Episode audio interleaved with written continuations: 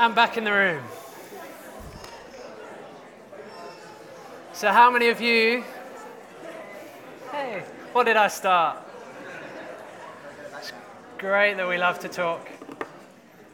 So how many of you got a simple, what I call a British response of, yeah, I'm all right, I'm okay. You got a story? Wicked. How many of you did get an in-depth analysis of how somebody is actually doing? Yeah, not many, okay. So for all the things I love about our British culture, our Britanisms, I've become increasingly aware that actually they don't always line up with a biblical culture and what the Bible calls us to. We often refer to the kingdom of God, the kingdom we're called to live in, as an upside-down kingdom, because we see such a tension between our Western culture that we see and live in every day. And yet when we come to the Bible, when we come to the example of Jesus and his teaching for us, we just see a bit of a tension. If anyone's playing bingo, I'll probably use the word tension quite a lot in my preach. Stephen Nathan, who I meet with fortnightly just to do some theological reading and questioning, that tends to be my biggest buzzword. So keep an eye out for it this morning. So I used to be surprised when I realized that my natural instinct, my gut response to a situation or a circumstance turned out to be contrary to that of what the Bible tells us. And the more time I've spent with Jesus, the more time I've spent reading the Bible, I'm not so surprised anymore that I recognize that in me. And the way I'm called to live is in fact different to the way the world would call me to live. Galatians 5 says, "So I say, live by the Spirit, and you will not gratify the desires of the flesh. For the flesh desires what is contrary to the Spirit, and the Spirit what is contrary to the flesh. They are in conflict with each other, so that you are not to do whatever you want." So I was brought up in a Christian home. I gave my life to Jesus when I was 5 years old at Stoneley Bible Week. And by all accounts, I've been brought up on good Christian foundations. And yet there is that underlying difference that I notice with what I do, when I go, the way I act, the way I speak. And so what I want us to address this morning is some of the defaults we go to, some of the way we think, and know in our heart how to act with one another.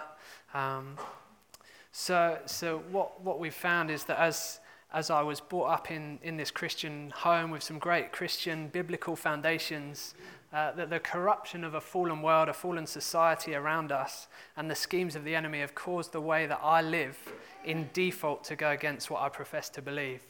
And that's a problem. Yeah. But it's a problem that I believe Jesus has the answer to, yes, and Jesus models a solution to, and that's where I want us to focus today. If we can turn to Philippians 2, we'll start from the beginning and work through to verse 11. Philippians 2.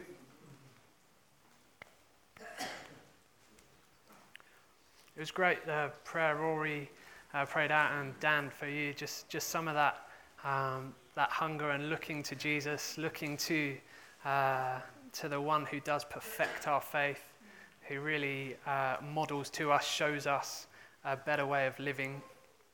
Philippians 2, "Therefore, if you have any encouragement from being united with Christ, if any comfort from his love, if any common sharing in the Spirit, if any tenderness and compassion, then make my joy complete by being like-minded, having the same love, being one in spirit and of one mind. Do nothing out of selfish ambition or vain conceit. Rather, in humility, value others above yourselves, not looking to your own interests, but each of you to the interests of the others. In your relationships with one another, have the same mindset as Christ Jesus, who being in very nature God, did not consider equality with God something to be used to his own advantage. Rather, he made himself nothing by taking the very nature of a servant, by being made in human likeness, and being found in appearance as a man, he humbled himself by becoming obedient to death, even death on a cross. Therefore, God exalted him to the highest place and gave him the name that is above every other name, that at the name of Jesus every knee should bow in heaven and on the earth and under the earth, and every tongue acknowledge that Jesus Christ is Lord, to the glory of God the Father. Jesus, we thank you for these words. We thank you for your life. Lord, we thank you that all scripture is God-breathed, that is good for teaching, it's good to learn from. Please help us today, each one of us, to look to you, to the life you lived, to the way you taught, to the cross, to the resurrection, and to the day that you will return in glory. Help us to see and recognize and remind ourselves that we are to be those who put others before ourselves like you did, who look to your life as a model and how we then live and interact with one another in how we speak, in how we think, in how we act. Lord Jesus, we bless you and thank you for all that you've done. Lord, how marvelous, how wonderful you are. Yeah. We pray in the name of Jesus. Amen. So one anothering, we're going to look at some one anothering verses today. It's one of those church phrases that we rarely see used outside of the church. However, throughout the New Testament, we find 59 one anothering passages that are all so active and so powerful that the world would really start to notice if we started living them out. These one anothering passages form the backdrop to our Cultures series that we did 2 years ago, that we've built on that foundation. They still apply. It's part of a generous kingdom culture, which is to shape everything, who we are together and how we relate and how we grow up as followers of Jesus. One of the kingdom cultures of encouragement that we have, a quote from a guy called Steve Alliston. If a child lives with encouragement, he learns to be confident. Encouragement is the good soil that everything else grows from. And then from 1 Thessalonians, encourage one another and build each other up, just as in fact you are doing. And we are already doing some of this stuff, but I recognised in my own heart, and I've recognised as we're interacting with one another, that we're not always on point, we're not always matching up to the call of God through his word to us and the model that Jesus had. So as humans, we have an innate desire for relationship, an innate desire for community, and ultimately for love. We recognize that, don't we? It's how we were created. It's not good for man to be alone. As fallen humanity, we've been great at creating distractions, at creating alternatives or replacements of genuine loving relationships. We're quick to spend our time and energy chasing false communities, unrealistic relationships, and we've even managed to misunderstand love as lust. Love is patient and kind. It's not self-seeking. Lust, on the contrary, is impatient. It's selfish. It's self-seeking. It puts my needs and desires first. It then diminishes and forgets about others, and it plants a seed that leads to destruction in my heart and in others. All of this rooted in pride. I'm not just talking about sexual lust, which is where we kind of default when we hear the words. I'm just talking about sinful desires of wanting after the wrong things, of chasing money, of fame, of power, of just a desire of making ourselves look bigger or better than we are. And what happens when we do that is that everyone else falls underneath that. And so we've got a wrong view of ourselves. And we need to challenge that. We're to replace this self-interest, this self-sufficiency, this self-reliance and this selfishness with a selfless and humble reliance on Jesus. Yeah. He's the one who models through his life the best way to live. Where I try to take control of my finances to make sure that we get through from month to month, where I try to bring up my kids in a way that glorifies God, and yet I forget that he's the one who can help me. He gives me strength when I'm feeling weak. He gives me courage when I'm feeling like I'm lacking it. He gives me hope when I've lost sight of it. He loves us when we're feeling lonely and isolated. How is it that we can strive after living a godly life in our serving, in our giving, in our worshipping, and you forget him in the process? How do we do that? And we try to do it all in our own strength. Jesus' entire life could be defined as selfless. In every moment, he had others in mind. In every act of kindness, forgiveness, healing, every conversation, his very motivation was that the other would be encouraged, would be forgiven, would be set free, that would be healed, they'd be loved. And he taught so that they could experience life in all its fullness from John 10:10. He came, the very coming down from heaven, the humility he had. He came to give us life, that we would live it in all its fullness.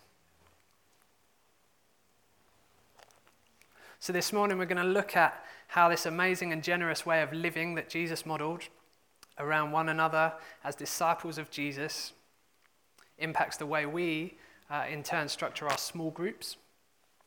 You should have received a booklet either this morning or last week, and we didn't get a chance to say anything about it. You would have received one last week. But what we want to do this morning is just unpack a bit about why we have small groups, the importance of them, why we value them, and what are some of those values. And we'll find them rooted in these one anothering passages. So in just over a week, the new groups will launch. And so we're asking each one of you, every one of you, to consider signing up to a group. But we do want to remind ourselves why we have them. It's hard to get to know people in a crowd. Crowds are great. This morning is great. There's probably about 200 of us in the room. But that only allows for a certain depth of engagement with our relationships with one another. So small groups provide an opportunity for real growth in our one anothering, in our spiritual maturity, and in our discipleship.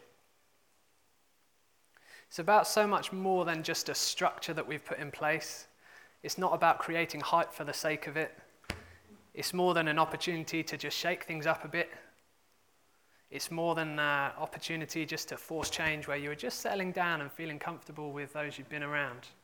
It's about more than that. Actually, I quite like the people I've been with over the last year. And we're not about putting a stop to those relationships that have formed. They don't have to stop just because we start a new small group cycle. Rather, we see this as an opportunity to form new friendships, new relationships. But the root of this is that we become more and more like Jesus, that we encourage one another, we share and teach one another in our worship, in our Bible knowledge, in our relationships with Jesus, that we become more and more like him. So when we made a few changes just over a year ago, Justin had a really helpful picture that we took hold of. It was that the small group structure would act as a trellis. Now a trellis supports growth, it allows for fruit bearing, it would allow for discipleship. And the great thing about the picture is that the trellis does support and allows plants and flowers to grow. There it is. You'll be pleased to know I cut off the bottom of this picture because there was the illustration goes down. You can see some feet and stuff. It gets a bit crazy.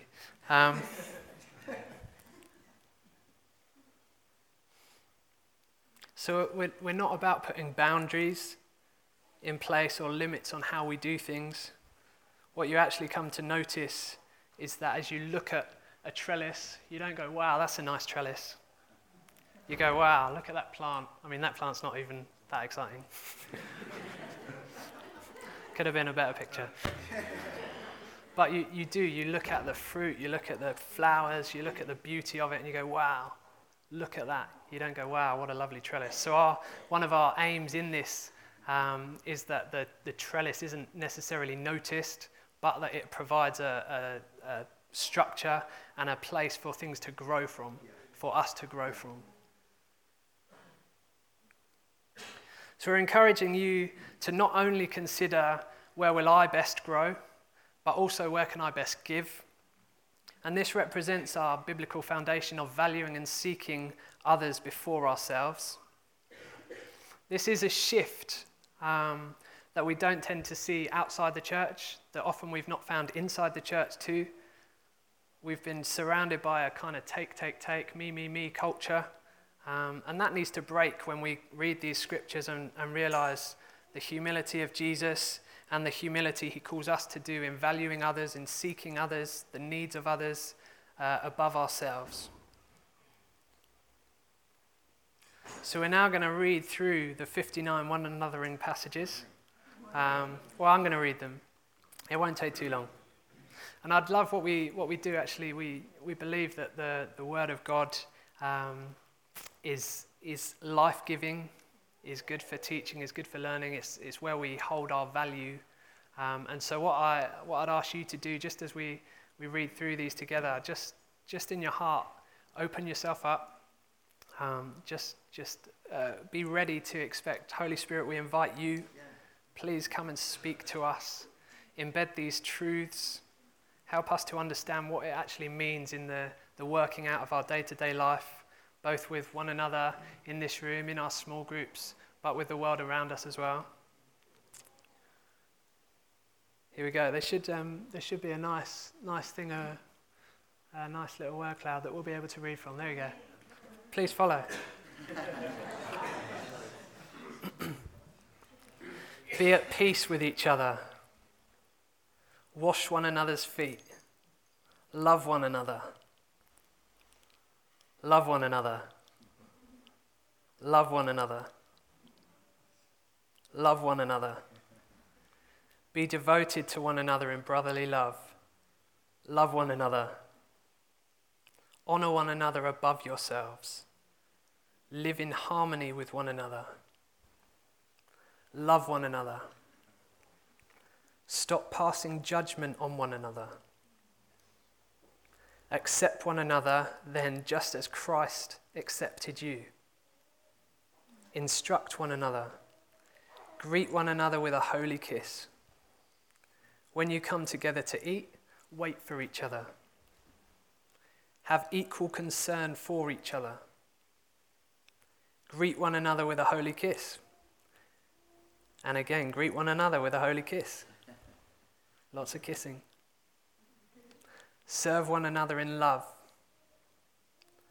If you keep on biting and devouring each other, you will be destroyed by each other. Let us not become conceited, provoking, and envying each other. Carry each other's burdens. Be patient, bearing with one another in love. Be kind and compassionate to one another, forgiving each other. Speak to one another with psalms, with hymns, and spiritual songs. Submit to one another out of reverence for Christ. From the verse we read earlier, in humility consider others better than yourselves. Do not lie to each other, bear with each other. Forgive whatever grievances you may have against one another. Teach one another. Admonish one another. Make your love increase and overflow for each other. Love each other. Encourage each other. Encourage each other. Build each other up. Encourage one another daily. Spur one another on toward love and good deeds. Encourage one another. Do not slander one another. Don't grumble against each other. Confess your sins to each other. Pray for each other. Love one another deeply from the heart. Live in harmony with one another. 10 more. Love each other deeply. Offer hospitality to one another without grumbling. Each one should use whatever gift he has received to serve others. Clothe yourselves with humility toward one another. Greet one another with a kiss of love. Love one another. Love one another. Love one another. love one another. Please, love one another. Yeah, Lord Jesus, we do just offer these up to you. Lord, we've read them, we've heard them. Lord, would we know them from the depths of our heart? Would we be able to recall them in our minds? Lord, help us. We want to live in this way. We want to line up our lives with the way you call us to. Yeah. Lord, help us to love and encourage one another. Help us to honour one another. Lord, and help us to make the shift from seeing others and valuing others above ourselves. It's often easier to do this stuff in your immediate kind of family life, home life. It's easy to do with those you really do love. We're called to love one another as a church. We're called to love one another both in and outside the church. Show love. This love is the sacrificial love that Jesus had for us, that took him to the cross, that meant that he laid down his life for us. It's that same love that we are to love one another with, a really sacrificial love. That means that I would lay down my life for each and every one of you.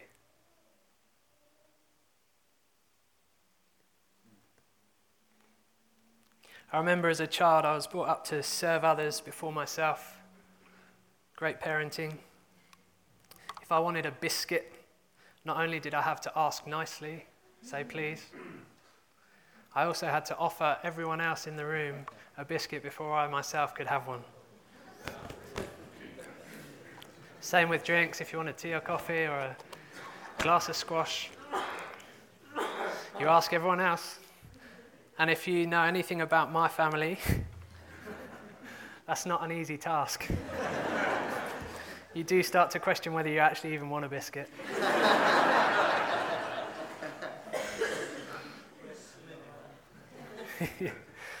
All joking aside, these principles have become a foundation for me. It even affects the way I live and the way I set the table. I will always lay cutlery for other people before I lay my own. I'll always pour drinks for others, even if I'm in the kitchen on my own. I'll pour other people's tea first, and then I'll make my own. So it has embedded in me that teaching, that great parenting. Thank you, Mum and Dad. So what was it that caused me to subconsciously serve others before myself? Now, don't misunderstand me. I'm not perfect at this. I don't always do it. But I do know when I'm not doing it. I'm aware in my conscience, in my heart, when that doesn't happen. So how did I learn it? My parents told me again and again. The Bible tells us again and again. And again. And my parents modeled it. They would also serve others before themselves. They would value others before themselves. Jesus modeled it for us in the most amazing and beautiful way. And so what actually happened when I started to do this, even outside the home, I used to hear parents talking to my parents, saying what a polite and well-mannered child I was. And shockingly, it was my parents who got the thanks for it.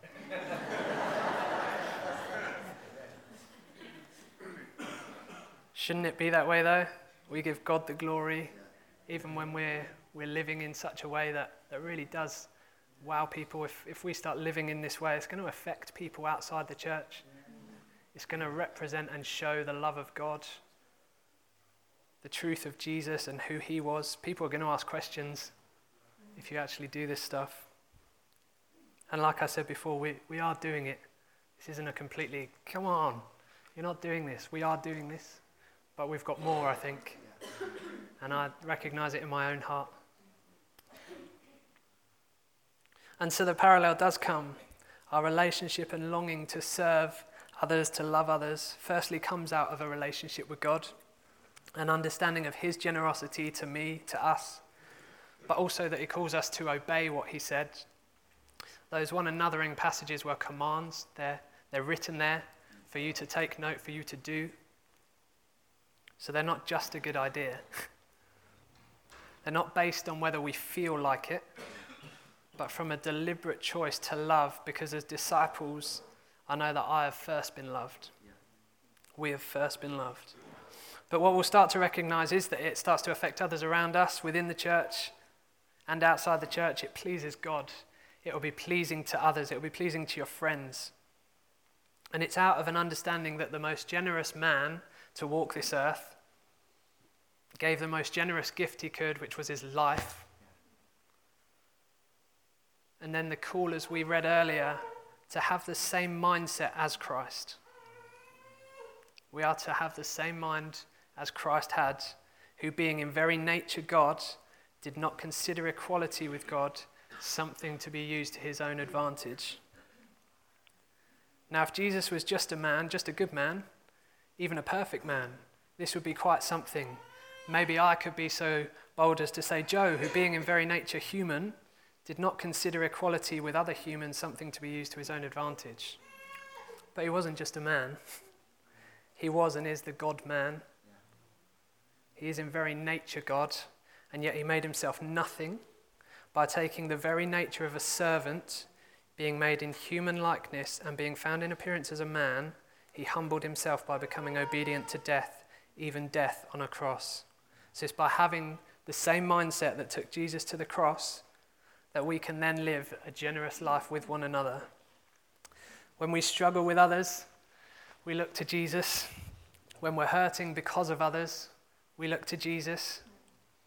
When we're looking to be generous with one another in our time, with what we have, we look at how Jesus modeled that, and we ourselves take that mind and put it on ourselves. When we spend time in prayer, in the Word of God, in the Bible, in the presence of our Father, we find ourselves filling up our lungs so that what then comes out is God-breathed, it's inspired, it's generous, it's full of life and encouragement. We start to look, to love, and to act a lot like Jesus. If, like me, you're recognizing a few misalignments with how I'm living now and the call of the Bible, it's not too late. In fact, it's time. It's now. Time to change. It's time to align our minds with that of Christ's. Jesus was one who was generous with all he had. He's the one who stopped. He's the one who turned around for the individual. He wasn't interested in the masses. He was aware that real lasting gospel impact is best done with small groups of people, with individuals where you're able to spend time talking, sharing life together. Now, of course, he is interested in the masses. He's interested in each and every one of us, if we would be called a mass. But he realized that the working out and the way the gospel works well is through living life, through sharing life together, through being examples of it. So if, like me, you recognize the persistent pull to individualism, to doing things yourself, in your own strength, and yet when you do, you find it hard, you find it draining, you find it unfruitful. Just trying to be more like Jesus. It's because Jesus calls us to partnership. Partnership with him, with his Holy Spirit. Partnership with one another. Two are better than one. And in this ever-changing, disengaged climate, it's our key relationships with one another that really matter the most. We will mature as Christians, as disciples, as we align with these truths, as we let them become the default setting for life together in the local church. When there is so much change going on, we can quickly become consumed by the what and the how. But these one another's show us that who we are together through the process is far more important. These one another's form the foundation of our small groups, the foundation for discipleship, the foundation for how we relate to one another, how we interact with one another, how we love one another, how we forgive one another, how we encourage one another, how we honor one another, how we accept one another, how we serve one another, how we are kind and compassionate to one another. So in your new small group over this next year, you are committing to living out these one anothering passages. As you sign up for one, you are committing to joining in, even when you don't fancy it. because you're mistaken if you think it's all about you. We're asking you to consider joining a small group, both for your own growth, but also for how you can help others, how you can encourage and build up one another. We refuse together to conform to a take culture. We first give because the greatest gift we've been given, we first love because he first loved us. But one last thing, we need to make sure we're right with one another. There's a lot of talk throughout the Bible on forgiveness. The pinnacle of our salvation hinges on forgiveness. If we are to really go for this, then we need to be brutal in cutting out unforgiveness, brutal in burning seeds of discouragement. We watch and guard what is in our hearts and in our minds because it ends up coming out of our mouths, coming out of how we act and how we are with one another.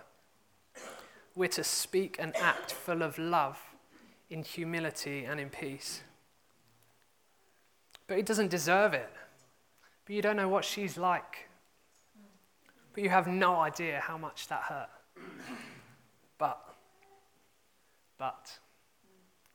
But God demonstrates his love for us in this.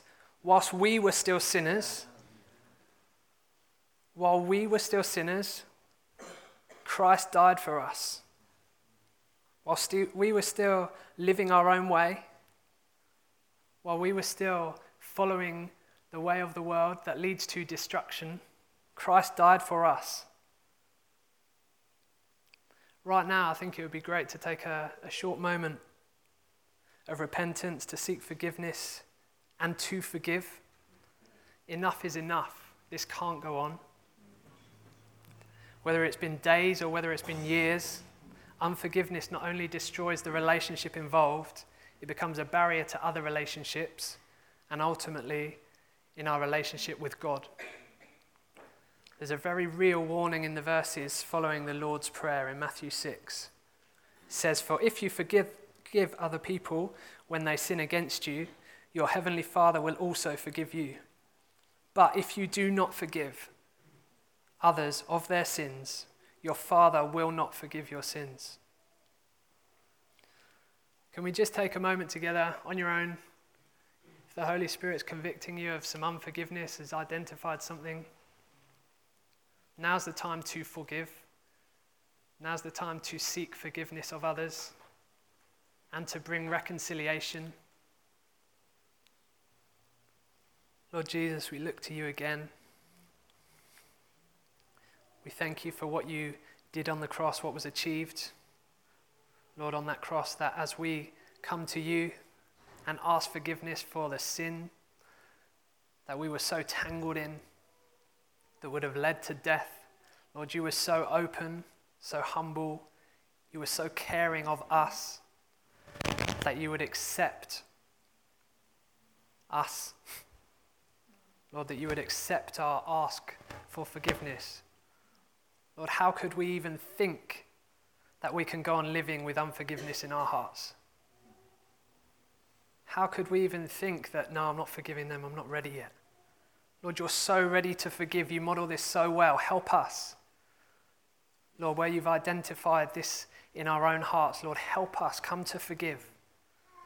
Help us come to restoration. Lord, so that we can live this life in all the fullness that you intended for us. Lord, both now and for eternity. Lord, we're not going to wait till the day we die and that moment comes where we walk into an eternal place free from sin, free from unforgiveness. Lord, we decide today to make right, to reconcile, to rebuild, to restore. Lord, you are the restorer. You can restore all things. You will restore all things. Lord, but we ask you today, come and be with us. Help us in this, Lord. Humble us. Soften our hearts. Lord, will we be receiving of others? Lord, thank you for your goodness, your kindness to us. Lord, the joy and the freedom that we get to walk in as followers of you. Thank you, Lord. Amen. I would encourage you, if there's some reconciliation to be had, please go and seek that out. Work out what that actually looks like. If you need to talk to others, that's what we're here for. We're to encourage, we're to teach, we're to honour and to forgive one another. So just lastly, some values about small group life as we look to launch our new groups from the week next Monday. Here's some of the things we're going for. Number one, to have a small group system that isn't complicated. Isn't complicated for anyone. Team, leaders, new people. The only complication should be for the office admin.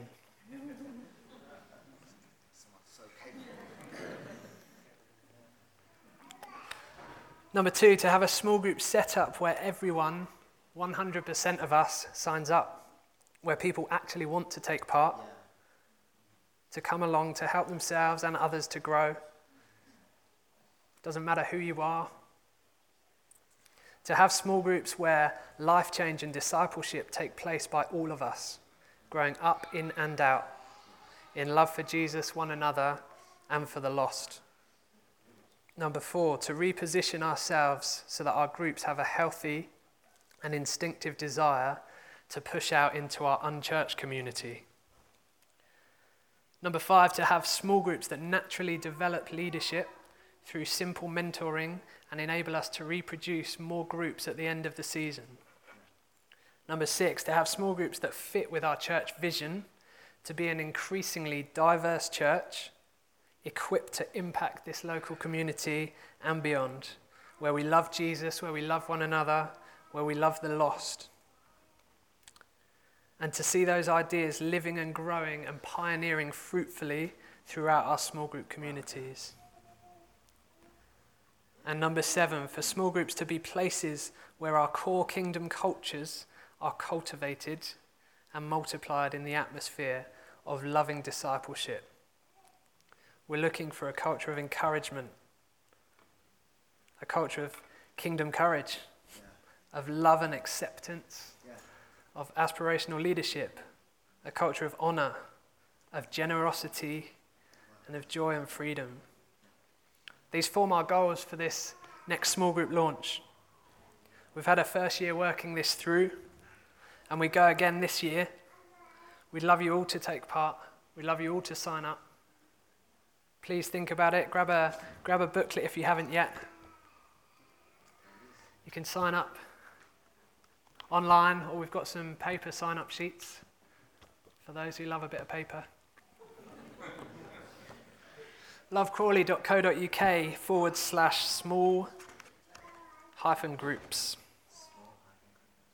Hyphen's the right thing. I usually say dash. Let's go for it. Please do consider it. So we've made a few adjustments from last year. We've got some new groups. We've got some other groups that have stopped. It's an exciting time for us. It's a time for growth as a church. It's a time where over this last year we've seen more people coming in. And so we're wanting to engage, we're wanting to commit to loving and sharing lives with one another. It's so much more than a meeting. And please feel free, it is not a legalistic thing that you must do. We want a real desire in each of you. Our encouragement to you is join a small group. It will do you good, you'll do other people good. So we've got the same big God, we've got the same huge vision for this church, for this town, all of this behind our small groups. Amen. Any questions on any of this? Come and grab me. We'd encourage you to talk to the small group leaders, find out a bit more about them, find out about how the group will. We've only got a very short paragraph next to each, so if you've got any questions, please do go and talk to them. Talk to the mentors. They're wonderful people. They'd love to talk to you. Amen.